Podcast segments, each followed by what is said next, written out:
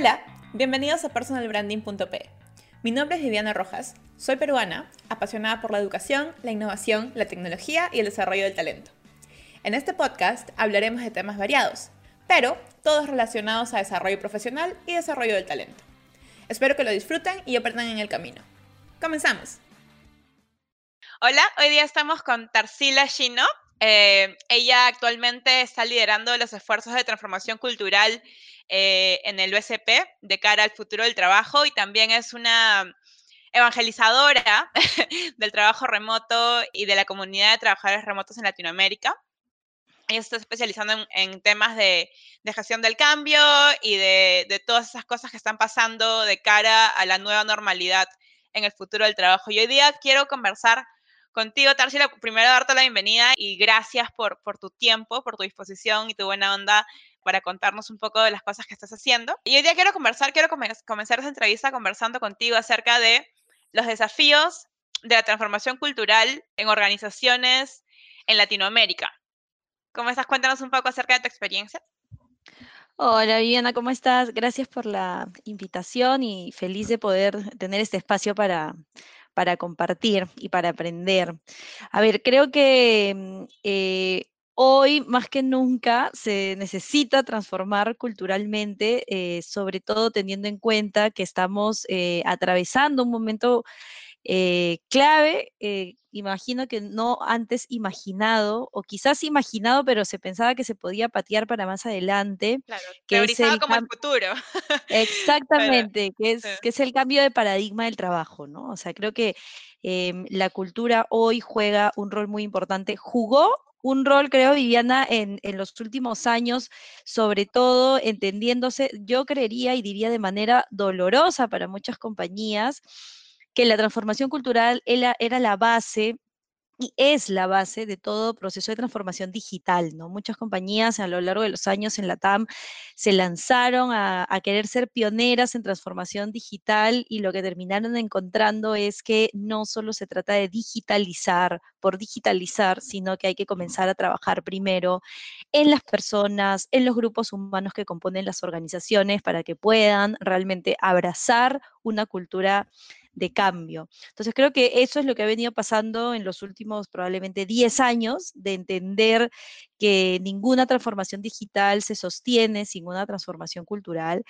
Y me encantaría pensar, Viviana, que hoy, con una pandemia a cuestas y con todo lo que eso ha significado, hoy necesitamos entender más que nunca que transitar hacia un cambio de paradigma en el trabajo, hacia entender las nuevas formas de trabajo, eh, no va a depender solo de la tecnología, la tecnología va a ser nuestra aliada, pero la cultura va a ser el sostén, ¿no? va a ser el soporte, la base de, todo este, mm, de toda esta revolución, diría yo, porque lo que se viene o lo que, se está, lo que estamos viviendo eh, no, no es menor, ¿no? Así que creo que es un gran desafío. Sí, de acuerdo. ¿Cuáles has visto desde tu experiencia que han sido las cosas más, digamos, más álgidas de cambiar? En, temas de transformación cultural? Ay, me encanta esa pregunta. Me hace recordar mucho, Viviana, al año 2016. Yo regresé a Perú eh, con una maestría en digital marketing. Me había ido a Europa a estudiar. Em, y cuando volví, viste que uno regresa como reilusionado, que va a hacer el cambio, que va a transformar todo. Y regresé así, ¿no? Regresé como con la bandera de la transformación digital flameando.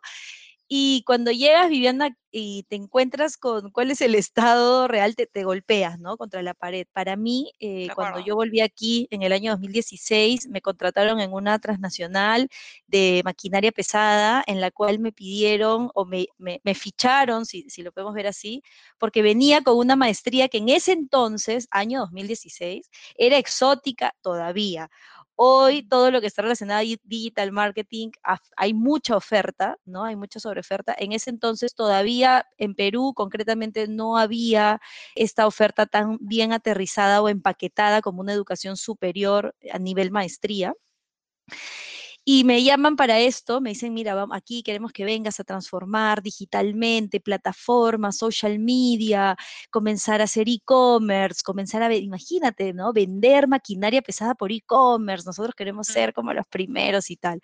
Y la verdad, Vivienda, cuando llegas, y yo me acuerdo el primer día que llegué, vin, llegué a la oficina como re contenta diciendo, bueno, vamos a hacer esto, esto, esto, oh esto.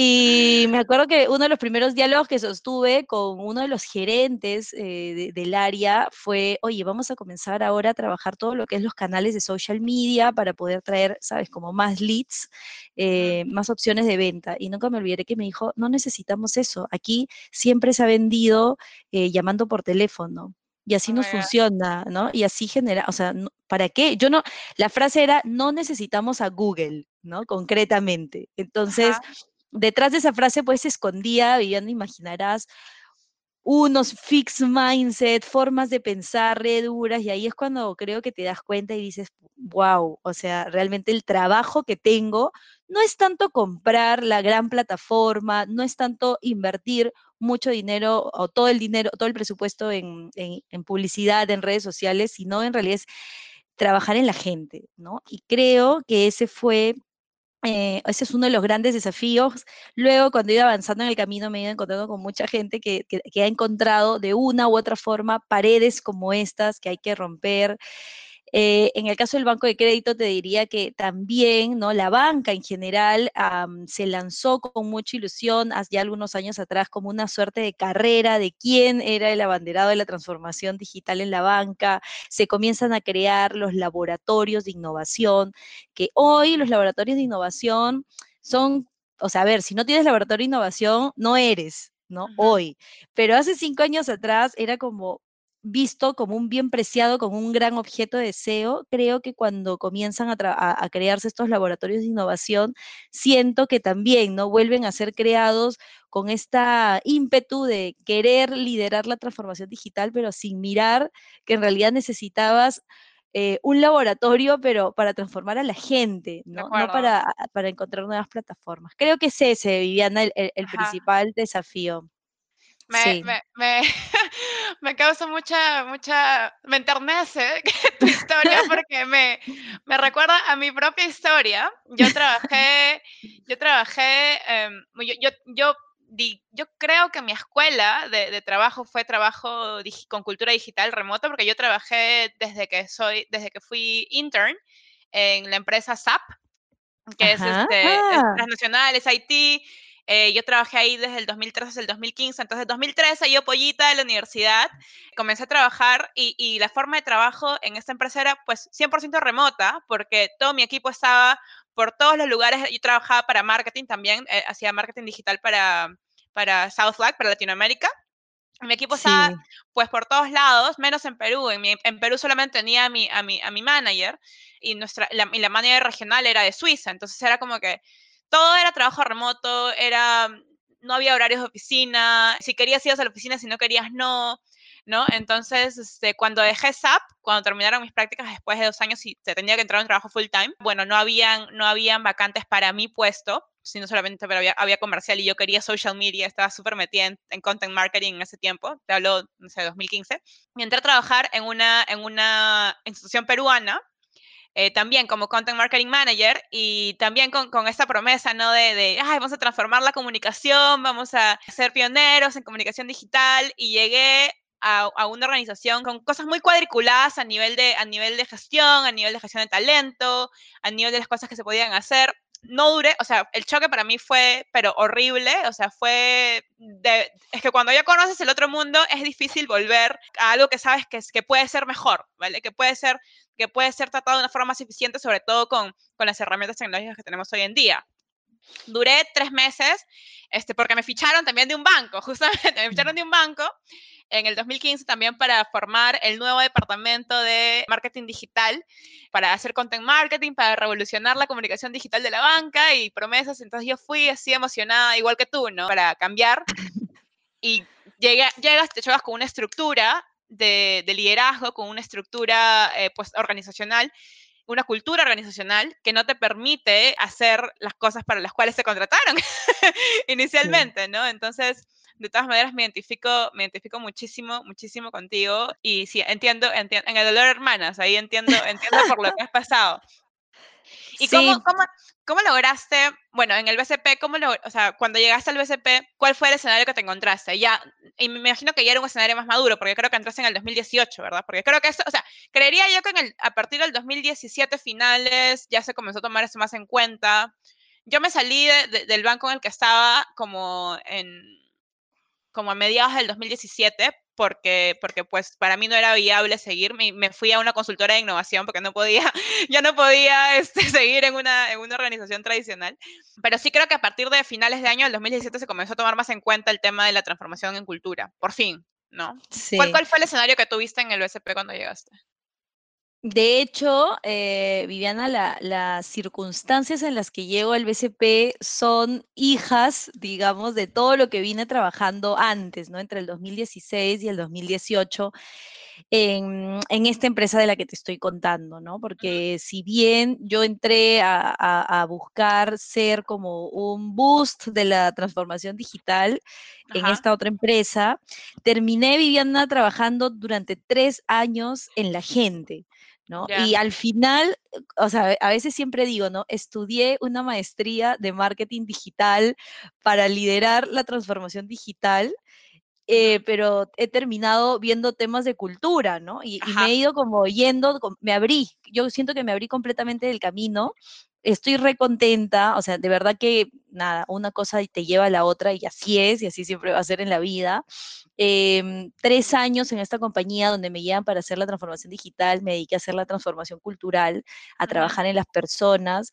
Y ese es el contexto en el que llego al BCP. Y de hecho, el contexto en el que llego al BCP es loquísimo porque además es, era la primera vez que entraba a trabajar un área de recursos humanos. Era algo que yo no entendía, que está, o sea, ¿por qué me llamaban de recursos humanos? Eh, podría haber esperado que me llamaran, viste, como de comunicaciones o de marketing, pero creo que em, quien me contrató y ya no está en el banco hoy en día, tenía una mirada, eh, siempre digo, muy visionaria de las cosas, ¿no? Cuando me llamaron del banco eh, y yo pregunté, hey, pero ojo, no tengo ningún cartón que avale que yo tengo algo de recursos humanos, no tengo ninguna formación académica en recursos humanos me acuerdo que este ex jefe que tuve me dijo, mira, es que eso no importa, ¿no? O sea, a mí no me importa el cartón, no me importa la base académica, me importa lo que vienes haciendo eh, con la gente y eso es como centrado en las personas, ¿no? Entonces, cuando entro al banco a fines de, 2018, eh, como muy bien identificas tú, ya entro a un espacio donde ya todo esto ya se había entendido eh, el área de transformación cultural del BCP se crea a fines del 2017. ¿no? Este, se crea después del área de transformación eh, orientada más a temas digitales. Eso también es curioso, ¿no? Porque en general te diría que en todas las compañías eh, el proceso es al revés. Primero la emoción y el ímpetu de la transformación digital y luego, oh, vamos a armar el área de transformación cultural, ¿no? Creo que el, proceso viene, ha, venido siendo así para, para, los que iniciaron, para, como yo digo, los early adopters de la transformación. Y llego a un lugar eh, mucho más maduro, sí, mucho más consciente de diseño centrado en el usuario, eh, mucho más eh, enfocado en estrategia de cultura, ¿no? Ya la cultura pasa a ser parte estratégica del negocio y eso también me pareció increíble, ¿no? Ya no es como luchar para que la cultura se evidencie, sino que ya está claro que es una parte estratégica del negocio.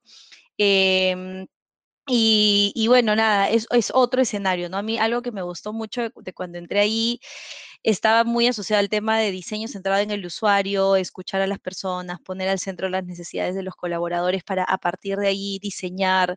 Siempre diré que que lo mejor y lo buenísimo que encontré ahí era diseñar experiencias antes que procesos, ¿no? Porque a, recursos humanos les gusta mucho decir el proceso tal, el proceso tal, el proceso tal. Y es en el fondo, somos creadores y constructores de experiencias, ¿no? Entonces creo que creo que todas esas comienzan a ser como las aristas que van a darle forma real a una transformación cultural, ¿no? Experiencia, diseño centrado en el usuario, agilidad, que nada, en el caso del banco lo tenía mm, ya bastante avanzado respecto a otro tipo de organizaciones aquí. Entonces tenía como varios de esos condimentos. Yo siempre digo, tenía como los ingredientes este, para poder hacer, espero que estemos haciendo la, la receta, la receta perfecta, ¿no? Estamos en ese camino. Vale, y cómo, cómo, si tuvieras que medirlo en porcentaje de avance en el banco, ¿cómo crees que van? ¿Y cuál es la meta? O sea, ¿cómo crees que van al 2020 y para cuándo es la meta del 100%? Es, es eh, trabajar para 17 mil colaboradores, primero, es, es un desafío, te diría, casi que titánico, ¿no? Pero ya no solo es, Vivienda, que sean 17 mil colaboradores y si lo quieres ver así, todos cortados por la misma tijera, no, porque el banco tiene naturalezas, ¿no? Tiene ecosistemas distintos, tienes a una gran población que es toda la parte de la banca personas, que son las agencias, el contacto con las personas, que incluso hoy, en la situación en la que estamos, es todo un grupo de colaboradores que no trabaja en remoto, que tiene que ir a la agencia a trabajar, ¿no? Y tienes luego el otro grupo que es toda la parte del back, ¿no? Que son los que están, como les dicen, en el staff, ¿no? Entonces, creo que ahí, o sea, si ya la cantidad de gente es un desafío, cuando comienzas a ver que hay dos tipos, si lo quieres ver así, ¿no? Este, de ecosistemas laborales que funcionan dentro del banco y es otro desafío más, te diría que hoy en día el desafío que venimos atravesando nosotros es lograr escalar la escalabilidad de la transformación dentro de una organización tan grande, ¿no? ¿A qué, ¿En qué porcentaje estamos? Nada, yo creo que vamos avanzando sobre camino seguro. No, no es una transformación que se va a dar así en un abrir y cerrar de ojos. De hecho, siempre digo, la transformación no es un switch, no es prendo y apago, ¿no? No es hoy no estoy transformado y a mañana ya estoy transformado, listo, ¿no? Claro.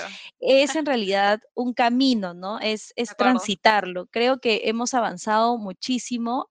Si me preguntaras concretamente un porcentaje, te podría decir algo que lo veo yo, pero estaría siendo como bien eh, irresponsable de no ver a los demás e incluirlos.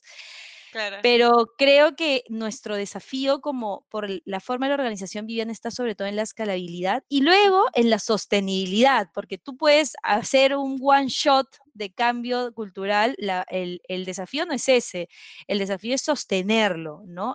hacerlo sostenible eh, en el tiempo y creo, Viviana, que el otro desafío es que sea orgánico, es decir, que no sea el área de transformación cultural, o sea, que mañana el área pueda dinamitarse y desaparecer y que la transformación pueda ser orgánica, porque ya la gente la sostiene, ¿no? No hemos llegado a ese nivel, es mi sueño y supongo que es el sueño de muchas organizaciones llegar a una transformación orgánica. Este, pero bueno, ahí vamos, ¿no? Entonces creo que es em, escalable, autosostenible y, que sea orgánica. Sí.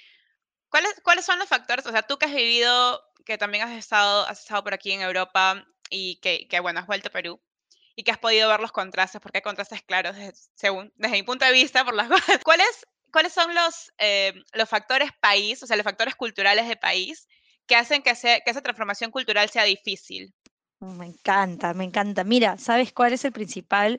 Eh, yo viví también, sí, en Europa, trabajé en España, viví un tiempo en Bélgica también y, y, cuando hablabas del trabajo que habías hecho en SAP acá, trabajé, en, como te digo, trabajé en una transnacional, 12 nacionalidades, tenía el equipo que, que teníamos distribuido en cinco países de la región. Y si hay algo que yo encuentro eh, que es marcadísimo en el tema cultural, es... Em, uno, no ser directos, ¿no? O sea, la verdad que es... Sí, siempre le digo eso a mis amigos, eh, porque yo de por sí soy directa, o sea, siempre he sido, y eso en Perú me causaba problemas. Era como que, porque en Perú Totalmente. tenemos, y creo que es un tema de Latinoamérica, siempre de, tratar de suavizar las cosas que decimos o ir por las ramas para no herir, pero en verdad que hacen como que esto es así, esto es así. sí, es cierto. Total, total. O sea, de hecho siempre digo, ¿no? El peruano desde el hecho que todo lo pone en diminutivo, ¿no? Vivianita, ¿no? Vivianita, Tarsilita. Yo me acuerdo que aquí en Perú trabajé un tiempo con una española que se llamaba Rosa y todos le decían Rosita.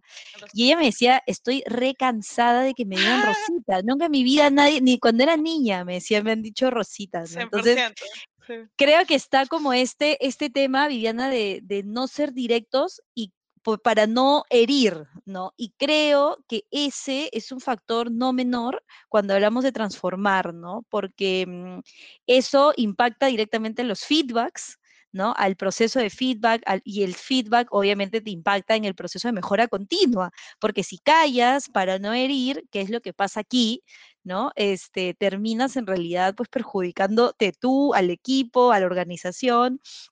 Creo que esa es una de las eh, principales características culturales que nos juega en contra cuando pensamos en transformar, no ser directo y mentir para cuidar.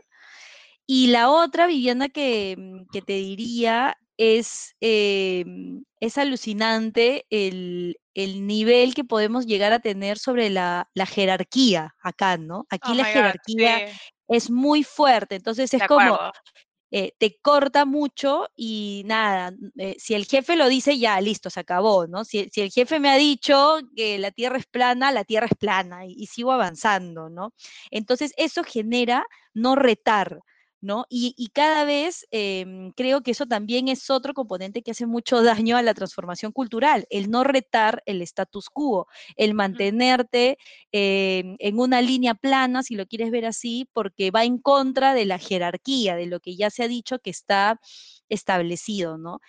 Creo que esos son como dos factores bien importantes y nada, yo espero y tengo mucha esperanza y confío en que a nivel cultural sigamos avanzando en buscar salir del, del status quo y ser directos, ¿no? Este, trabajar, hay, una mm, teoría que se llama radical candor, ¿no? Que es eh, esta eh, franqueza radical, ¿no? Trabajar siempre con esta eh, forma de ser directos, ¿no? Frente, frente a los otros, ¿no? Entonces creo que sí, esas serían como esas dos, Viviana, que identifico a nivel cultural. Ajá.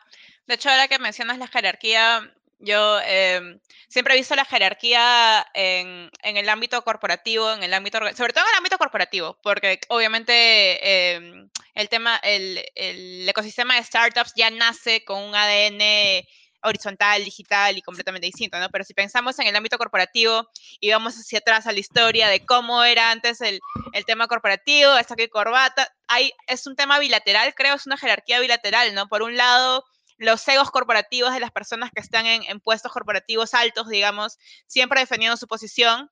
Y por otro lado, bueno, en ese esquema de pirámide, ¿no? Las, las personas de abajo, entre comillas, abajo de la pirámide, porque no, ya ni siquiera se debería ver así, eh, con miedo a retar arriba, ¿no? Es, es, es, es, un, es un constante tira y afloje de, oye, no me retes, oye, tengo miedo de retarte porque me vas a decir algo, tal. Y eso es algo que todavía se ve mucho en organizaciones, yo diría que en Latinoamérica la mayoría de las organizaciones todavía son tradicionales, a ver, tú y yo creo que estamos en una especie de burbuja donde podemos, digamos, estar con los early adopters, pero si vemos la industria más amplia en Perú, por ejemplo, es, no sé, la industria del el agro, la minería, y esas industrias son todavía bastante, bastante tradicionales, ¿no? Entonces, este, este concepto de retar todavía puede ser ahí visto como algo muy como terremoto, ¿no? Entonces, Se, trata de, y, bueno, que genera mucha incertidumbre y las personas de por sí se corren de la incertidumbre. ¿Cómo crees que, que bueno, yo, yo, estoy muy enfocada en el tema de desarrollo de talento y educación? Entonces, ¿cómo crees que la educación eh, en la región influye, o sea, influye hoy, para bien o para mal, en el fortalecimiento de esta, de esta cultura? Creo que juega un rol importante, creo que también em, cada vez más se aprende, o sea, yo siento que hay, Viviana, como como una lectura doble ya sobre esto, ¿no? Porque durante mucho tiempo ha, ha estado asociado el tema de la educación a poder eh, educarte para ir subiendo, como bien has dicho, ¿no? En puestos y como que una educación muy enfocada mm, al lugar donde estés y a escalar, ¿no? O sea, como que la, ecuación era educar, te educas para escalar, ¿no? Creo que hoy eh, en realidad comienza a, surgir ya otra mirada, ya no solo es, eh, eh, y creo que hoy la gente está, me, parece alucinante, pero cada vez más veo que la gente está en modo estudiante permanente, con lo cual me alegra, y ya no solo está pensando en que eso le va a servir para escalar dentro de la organización, sino para, para uno mismo, ¿no? Creo que este año es un año bien interesante porque ha generado que muchas personas desde distintas situaciones o coyunturas que está viviendo se plantee en realidad que la educación que vaya cultivando para uno mismo está orientada a su crecimiento personal, ya no al crecimiento dentro de la organización, ¿no? Creo que hoy más que nunca em, con las circunstancias que vivimos, la gente ha, tomado como un sentido mucho más individual de, de uno mismo. Este, y creo que, mm, que nada, que el, eh, eh, como te digo, se ha exacerbado el modo estudiante. Eh, creo que también leí hace poco un, estudio, un artículo en The New York Times que hablaba de, de que el, el, verdadero desafío que viene ahora, post-COVID, con todo este terremoto que ha pasado, es el cambio de paradigma en la educación, ¿no? Y ahí, bueno, nada, tú eres mucho más experta que yo en ese tema, pero se viene una revolución desde el punto de vista de la educación, ¿no? Entonces, eh, y la forma como la entendemos. Creo que hoy estamos comenzando a experimentarlo, em, todavía probablemente de una manera no tan clara como la vamos a ver en un tiempo más adelante, confío, ¿no? Pero bueno, nada, creo que mm, por allí van como mirando el tema de, de la educación. De hecho, en el tema educativo, lo que pasa es que cuando, cuando hablamos de talento, de desarrollo del talento, de cultura, transformación cultural y tal, tenemos que, creo, que el futuro va a ser ver, sentar las bases en la educación, ¿no? La educación es finalmente, si lo vemos, si vemos esto como un funnel, ¿no? como un funnel donde en, al final del funnel salen profesionales digitales y tal, o sea, todo comienza desde la escuela, yo, yo lo veo así, por lo menos, ¿no? Entonces, porque creo que cuando ya agarras a la persona eh, digamos, en una, en una etapa más avanzada, ya por ejemplo, en, en, este momento, ¿no? Hay profesionales, profesionales que, que ya están trabajando y tal, y que ahora se están capacitando en, trabajo remoto, que se están capacitando en habilidades digitales tal, tal, tal. Porque claro, es algo más de nuestro tiempo, digamos, bueno, más de nuestro tiempo.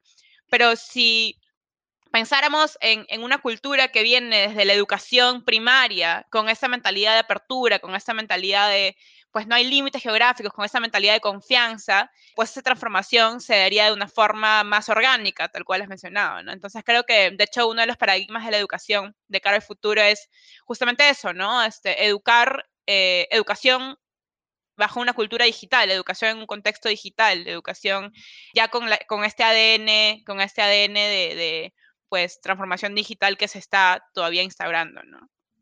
Creo que son conceptos que se tienen que ver de la mano y creo que ahora rol de las, em, de las organizaciones, de las empresas, este, sobre todo de la parte de gestión de personas, es pues involucrarse más con, con, las organizaciones educativas, con las universidades, con los colegios y tal, y desde y comenzar a, a crear estos vínculos y estas y sembrar esta semilla de la transformación desde pues desde el inicio, ¿no? O sea, creo que esa sería una buena estrategia para para atraer talento. Quería conversar contigo acerca también sobre el tema del trabajo remoto. ¿Cómo ha sido, cómo ha sido liderar este, el, el trabajo, o sea, liderar el, el, tema de transformación cultural y viendo cómo, cómo, cómo se pasó de un día para otro al, al trabajo remoto en una organización tan grande como el USP? Eh, sí, a ver, el tema de trabajo remoto, Viviana, es un tema, eh, es una inquietud mía que nace más bien, yo siempre digo es mi segundo hijo, uh -huh. y comienza un poco eh, claramente comienza la, la noche eh, en que se anuncia aquí el tema de la, la cuarentena. De la cuarentena en marzo. Eh, yo, yo ya venía de, de trabajar, de tener experiencia también, cuando contaba su experiencia en SAP, me, me hacía mucho sentido porque he pasado una circunstancia muy parecida en, en esta empresa donde trabajaba y ya venía de haber tenido experiencia trabajando, en re, manejando un equipo en remoto, ¿no? Mi equipo estaba e, era un equipo más distribuido en, en, cinco países y tal. Y creo que se juntaron dos cosas ahí, Viviana. La primera es como eh, escarbar o recordar o desempolvar mi experiencia pasada de, oye, yo, yo tuve una vida así, ¿no? Antes.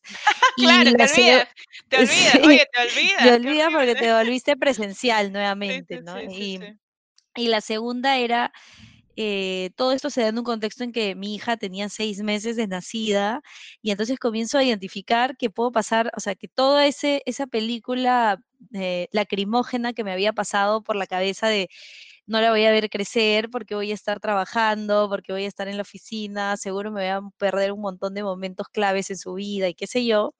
Eh, de pronto nos quedamos encerrados acá en la casa y, y, hasta el día de hoy eh, me doy cuenta que puedo ver muchas cosas en, la vida de ella que seguramente no hubiera podido hacerlas en, un mundo pre-COVID, ¿no? O en un mundo como lo entendíamos antes.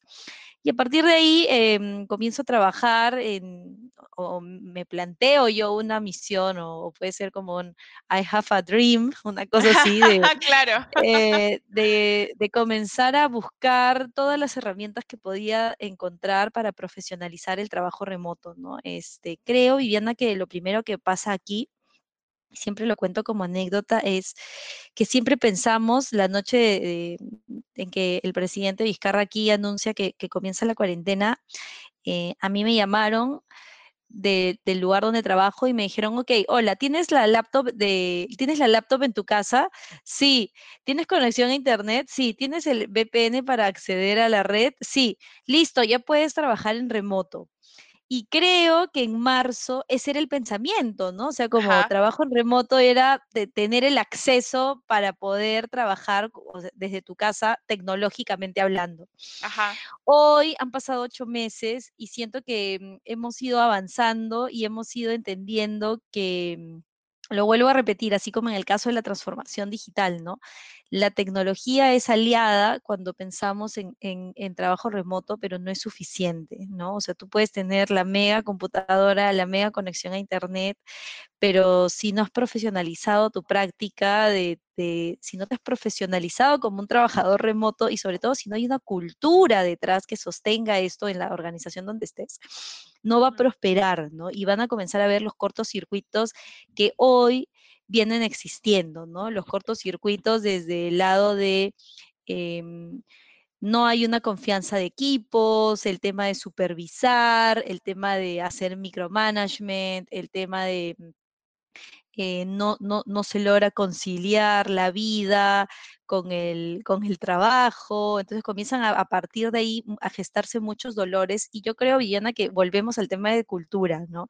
Creo que el foco, sí, y creo que el origen de todos los dolores que hoy hay eh, de trabajo remoto vienen por el lado de la cultura. El momento en que entendamos que eh, trabajo remoto no es solo tecnología, em, no lo entendamos como un proyecto digital workplace, como le llaman, ¿no? Sino que en realidad hay mucho más allá.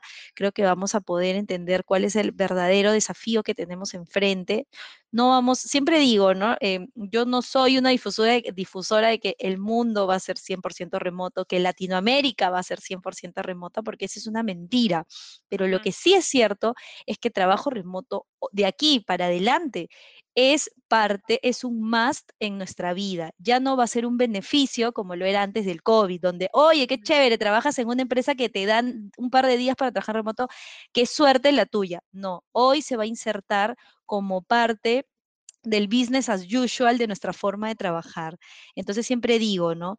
Si para nuestra práctica en el mundo presencial nos hemos entrenado, ¿por qué no tenemos que aprender a entrenarnos también para trabajar en remoto, ¿no? Todos, es mi sueño, todos deberíamos estar, tener nuestro toolkit de herramientas virtuales, saber con qué herramientas trabajamos para que nuestra performance en remoto, pucha, sea buena, sea productiva, ¿no? Este, y nada, creo que, creo que viene por allí, es como te digo, un proyecto más mío, más personal, de haberme agarrado, si quieres, esta, mm, esta causa y, y comenzar a promover el hecho de que tenemos que pensar desde un lado o desde una mirada cultural em, el tema de de trabajar en remoto, ¿no? Creo que hoy las compañías, y, te lo digo porque entreno a muchas personas de distintas organizaciones, eh, vienen gestionando este tipo de desafíos, ¿no? Que además siempre diré, no existe una sola cultura de trabajo remoto, existen muchas y no hay una fórmula, ¿no? Como en todo, en realidad, porque cada organización tropicaliza su cultura de trabajo remoto a su forma de ser, ¿no? A su, a su día a día y, a su forma de manejarse. Así que bueno, sí, va por ahí toda esta iniciativa y esta movida que comenzó con un sueño y ahora va creciendo y va creciendo y va creciendo porque creo que cada vez más es necesario hablarlo y cada vez más sobre todo es necesario profesionalizarnos, ¿no? De acuerdo. Justo ahora que mencionabas el tema de que muchas organizaciones toman el trabajo remoto como, ok, trabajas igual, pero en tu casa. o sea, porque sobre todo lo veo mucho en el tema de horarios. A mí me ha pasado, de hecho estaba antes de dejar Perú, antes de venir para acá, trabajaba de nuevo en un banco, ¿no? Donde justamente yo estaba también en la parte de, en la parte de, mm, de cultura, estaba viendo el tema, el, el, proyecto de Employee Experience, y dentro del proyecto de Employee Experience estábamos viendo transformación cultural, por supuesto, y uno de los beneficios de, esta, transformación cultural es que para mí cuando me contrataron y dije, ¿esto es beneficio? Bueno, era, ya, si tienes unos días de trabajo remoto desde tu casa, ¿verdad? Pero ese trabajo remoto, que yo siempre se lo cuestionaba a mi jefa, que si es que me escucha vas a ver quién es, es como, es decirle, oye, pero trabajo remoto, pero igual me tengo que conectar a las 8 de la mañana y no puedo desconectarme hasta la 1 de la tarde. Solamente tengo una hora para almorzar de 1 a 2 y me tengo que volver a conectar a las 2 porque si no, el jefe se queja de que no estoy conectada y que no estoy trabajando. Entonces, como que, ¿what? o sea, que esto, esto no es trabajo remoto, ¿verdad? Pero de hecho es algo o sea, es una lucha que elegí no luchar en ese momento porque para mí era un gran paso que se esté dando estos dos días y era como que dije, bueno, con el tiempo y la madurez se, se transformará esto, pero, pero lo veo muy seguido, ¿no? Y, e incluso ahora me imagino que también es algo parecido, o sea, de repente no en esa organización, pero en las demás que han tenido que adoptar trabajo remoto de la noche a la mañana, que simplemente piensan de esta forma, ¿no? Como que sí, trabajo remoto desde tu casa, pero te conectas 8 a.m. porque si no estás llegando tarde, ¿me entiendes? Totalmente, y por eso ahí viene todo un tema, una transformación, ¿no? Y es una transformación cultural, un cambio de mindset en la organización, ¿no? No es solo, como tú bien dices, oye, trabajo remoto es que trabajas que prendes la computadora en tu casa, ¿no? O sea, hay muchísimos más temas, hay temas de flexibilidad, hay temas de, oye, entrega de valor, cómo trabajamos, ¿no? El trabajo, el famoso trabajo por objetivos y no por un horario.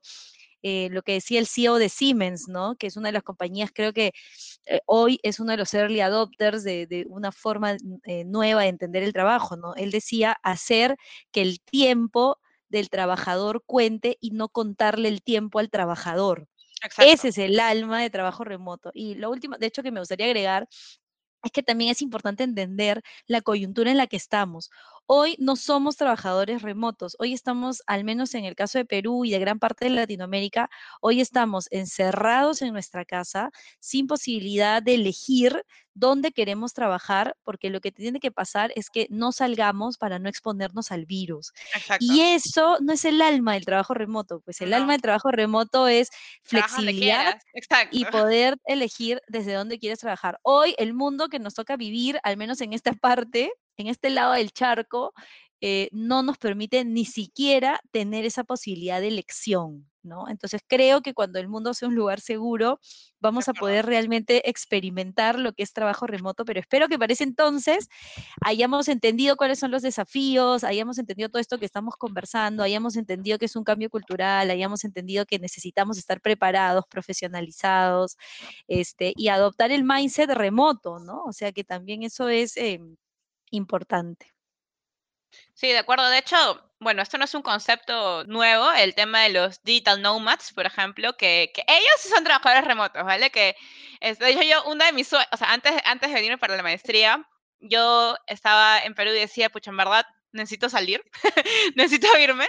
Este, y estaba comenzando allá a, buscar oportunidades para, para, pues, para ser nómada, nómada digital y trabajar en remoto y pucha, irme, no sé, a Indonesia, no sé, a Tailandia, o sea, y trabajar desde ahí, ¿no? O sea, porque tengo varios amigos que ya lo están haciendo, pero sobre todo, bueno, claro, obviamente ellos ligados a un, de repente, desarrolladores, programadores, ¿no? que se pueden hacer desde remoto que no hay problema. ¿no? Pero ahora con el COVID, de hecho, cuando esto pase, creo que se van a abrir a muchas más, a muchas otras posiciones, pucha, que, que, que, realmente no necesitan que estés en la oficina, ¿no? Ya, ya sé. Y muchísimas. O sea, de hecho, de hecho, creo que lo de Digital Nomad es algo que en los eh, workshops que doy, eh, cuando conversamos y se abre este tema, se brillan los ojos de las personas de entender que existe una nueva posibilidad y es real. Yo creo que eh, el movimiento de Digital Nomads va a crecer un montón. ya hay países, Viviana, que, que tienen visas de Digital Nomad. Estonia es un país, las Bahamas Barbados, Dubai acaba de lanzar su programa para trabajadores remotos donde te deja vivir un año eh, con todas las eh, comodidades de un residente. Entonces, em, nada, todo esto va a dinamizarse, ¿no? Hoy creo que en Latinoamérica todavía seguimos eh, bueno, en gran parte del mundo probablemente amarrados un poco de, de, no poder disparar esto porque ni siquiera podemos viajar. O sea, todavía hoy hay cosas en complejas, pero para mí el mundo, el, mundo va a ser otro y va a ser un mundo lleno de, oportunidades. Hablábamos antes de, iniciar esta, este, este podcast el tema de derribar las fronteras, ¿no? Es, es un tema alucinante, maravilloso, que, que abre un montón de posibilidades no solo para, que, para las organizaciones de poder reclutar talento en el mundo, sino también para nosotros como individuos, ¿no? De poder, hoy solo nos imaginábamos trabajando en Perú, mañana podemos trabajar para Vietnam, podemos trabajar, este, qué sé yo, no sé, en cualquier país europeo, eh, el tema de derribar fronteras, acceder a talentos, eh, poder tener libertad de elegir desde dónde queremos trabajar, creo que es un, es un mundo lleno de oportunidades que si las manejamos responsablemente y entendemos los desafíos culturales que hay detrás de eso para las organizaciones, va a ser bien interesante. Sí, pero sabes que esa transformación, justo lo, conversaba con mi novio el otro día, que esa transformación me, recuerda un poco a Star Trek. no sé si conoces algo de Star Trek, es un poco nerd, sí. Eh, pero en Star Trek hay, es, es una federación que, que es de, de todos, o sea, es una federación que une a todos los países, es, de todos los universos, es como que no, no hay límites geográficos, es, es una federación que une todo, a toda la Tierra, entonces como decimos, pucha, el mundo está yendo hacia, hacia, debería ir hacia ese lado donde no hay límites porque algo que te limita bastante eh, para el desarrollo, para tu desarrollo profesional, son los límites geográficos y los, digamos, la, la forma no solo los límites geográficos a nivel físico, sino también a nivel, digamos, este, ¿cómo decirlo? Yo como peruana eh, no puedo trabajar en Europa sin tener un permiso de trabajo, ¿verdad? Sí, e, obvio. Entonces, este tipo de cosas es como te, te, te, limitan bastante. Te cortan. Eh, te, cortan. Y, por ejemplo, en Estonia pasa pasa así que, que ya tú puedes aplicar a tener tu e-citizenship siendo de cualquier parte del mundo. Pero, por ejemplo, esto se da porque en Estonia tienen una estructura, una estrategia de e-government muy fuerte, ¿no? Que, que de hecho en, Perú, en Perú, bueno, acaban de lanzar el plan de transformación digital que me parece súper chévere, o sea, espero que mañana me voy a conectar para ver cuáles son los lineamientos y todo, me, espera, me da muchas esperanzas, pero es, es, es algo a nivel país que te, pues que te pone, te pone límites, ¿no? Que es algo que se tiene que trabajar a nivel país también para, para desarrollar ese tipo de la identidad digital de las personas, para saber que pues que no, no estás contratando a un ex asesino, ¿no? O sea, algo así, ¿no? Entonces hay, hay, hay varias cosas que van más allá de lo que una empresa puede hacer, ¿no? Que van más allá, que van a nivel sistémico, que van a nivel país. Pero, pero de hecho, pucha, no, ese tema me, me, encanta. Podría hablar horas. y antes, antes de, que yo me ponga a hablar horas, quiero, quiero que me cuentes un poco de, de tu iniciativa de Remote Workers, eh, la TAM, que está nuevita. Sí, claro que sí, acompañando todo este proceso de, de cambio y de desafíos que implica eh, los nuevos paradigmas de trabajo, de hecho, una de las cosas que me propuse em, fue como poder ayudar y poder crear una suerte de red de contención entre profesionales de la región eh, para poder compartir mejores prácticas, para poder aprender, conversar, reflexionar sobre todos los desafíos que nos plantea eh, no solo el trabajo remoto, sino entender todas las formas distintas de, de trabajar, ¿no? Como te contaba, fue un grupo que comenzó bien de circuito cerrado, era con las personas que yo iba entrenando, entonces en ese entonces éramos 60 eh, personas, ¿no? Y hoy lo, eh, lo, hemos abierto, creemos mucho en que esta comunidad ya ni siquiera debería ser, no es mía, es de todos, siempre digo eso, y la idea es convertirlo en un espacio eh, de ayuda, de reflexión, de contención y de aprendizaje continuo. Em, así que nada, ahí estamos, em, todos son bienvenidos. Mm, encontré que tampoco existiera una red de contención de este tipo en la región. Hay mucha información, de hecho, Viviana, sobre trabajo remoto y lo, primero que yo encontré hace varios meses atrás cuando me metí a esto en profundidad fue que gran parte de la info y, de los avances y de los está en inglés, ¿no? Y esa todavía sigue siendo una barrera por este lado. Y, y quizás eso impedía como que el diálogo pudiera avanzar desde la TAM, ¿no? Y también que pudiera entenderse cuáles eran nuestros verdaderos desafíos desde este lado del mundo. Creo que en base a eso y a identificar que, que, mm, que había ahí un espacio para, para poder este, aportar, de hecho, creé la, comunidad y bueno, nada, espero que la comunidad siga creciendo, se vuelva orgánica, como hemos dicho, ¿no? no, no la, el, creo que el, el feeling y el norte de las comunidades es esa y vienen sucediendo cosas súper interesantes eh, y nada, quienes se quieran unir son eh, total y completamente bienvenidos. Sí, de acuerdo. Me parece una iniciativa súper chévere y súper necesaria, porque creo que justo eh, hablaba, es, también va el, de la mano con lo, que, con lo que estoy haciendo con digitalmente, ¿no? O sea, ese tema de la comunidad, o sea, creo que tenemos que ser como evangélicos, ¿no? ir así Evangelizadores, de, puerta en puerta con la Biblia digital, diciendo, ya, ya cambiaste tu cultura, ya, ya tienes un mindset digital. como, o sea, ¿no?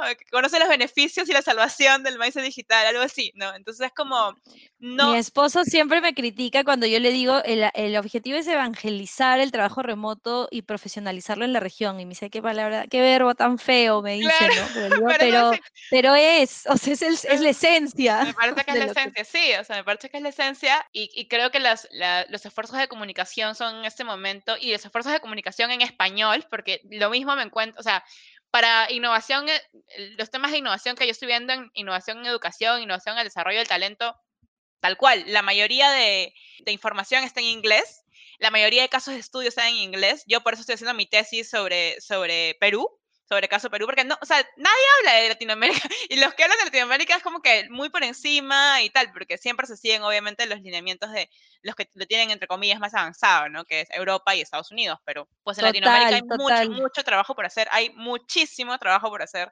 Cuenta conmigo, me voy a ir a tu comunidad.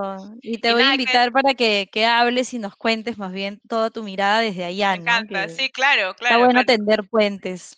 De todas maneras, justamente e, esto, tender puentes y conectar a las personas, generar network intergeográfico, ¿no? Eso, eso son de las cosas que más van a ayudar para el aprendizaje, para la adopción de finalmente este, este modo de vida, porque para mí es un modo de vida, o sea, es un modo de vida, es un modo de pensamiento que va más allá del trabajo, ¿no? O sea, va más allá del trabajo porque ya, o sea, hoy por hoy, sobre todo gracias, entre comillas, gracias al COVID, ya va más allá del trabajo, o sea, está a todo nivel, a nivel de educación, a nivel de trabajo, a nivel de tu vida, de, tu vida social, o sea, ahora las fiestas son por Zoom, los cumpleaños son por, o sea, es como, es, es ya completamente todo eh, patas arriba, ¿no? Entonces, pues, pues muy, muy importante. Oye, Tarsila, me va a Tarsila. Gracias, gracias por tu tiempo. Este, yo, creo, que estamos, estamos este, llegando al, final de esa entrevista. Mm, creo que los temas que hemos conversado dan para extenderse horas, pero, pero, pero, pero creo que es, es sano cortarlo ahora. Porque es un podcast. es un podcast, es sano. Yo siempre tengo problemas con, oh my God, hablo demasiado. Pero, pero bueno, nada, muchas gracias, estamos en contacto. No sé si hay algo que quieras añadir antes de, antes de cerrar. Eh, no, nada, Vivian, agradecerte a ti por la oportunidad, invitarlos a todos a, formar parte de la comunidad. La comunidad la encuentran eh, si van a mi página web, que es mi nombre y mi apellido, tarsilashino.com. Ahí está la página de la ahí está la página de la comunidad y súmense, que es totalmente gratis y creo que la pasamos bien. Sí, igual yo voy, a poner tus datos en, la descripción del podcast, así para que, para que te pueda encontrar. Este, eh, no es tocar por encontrar. Y, nada, estamos en contacto. Oye, muchas gracias, que estés súper bien. a este, ti, Viviana. Éxitos, en tu comunidad. Estamos en contacto. Gracias, nos vemos por ahí. Chao. Gracias, Gracias por escuchar a personalbranding.pe. Los invito a seguirme en todos lados. Me encuentran en Instagram como personalbranding.pe y en LinkedIn y Facebook como Viviana Rojas. Hasta la próxima.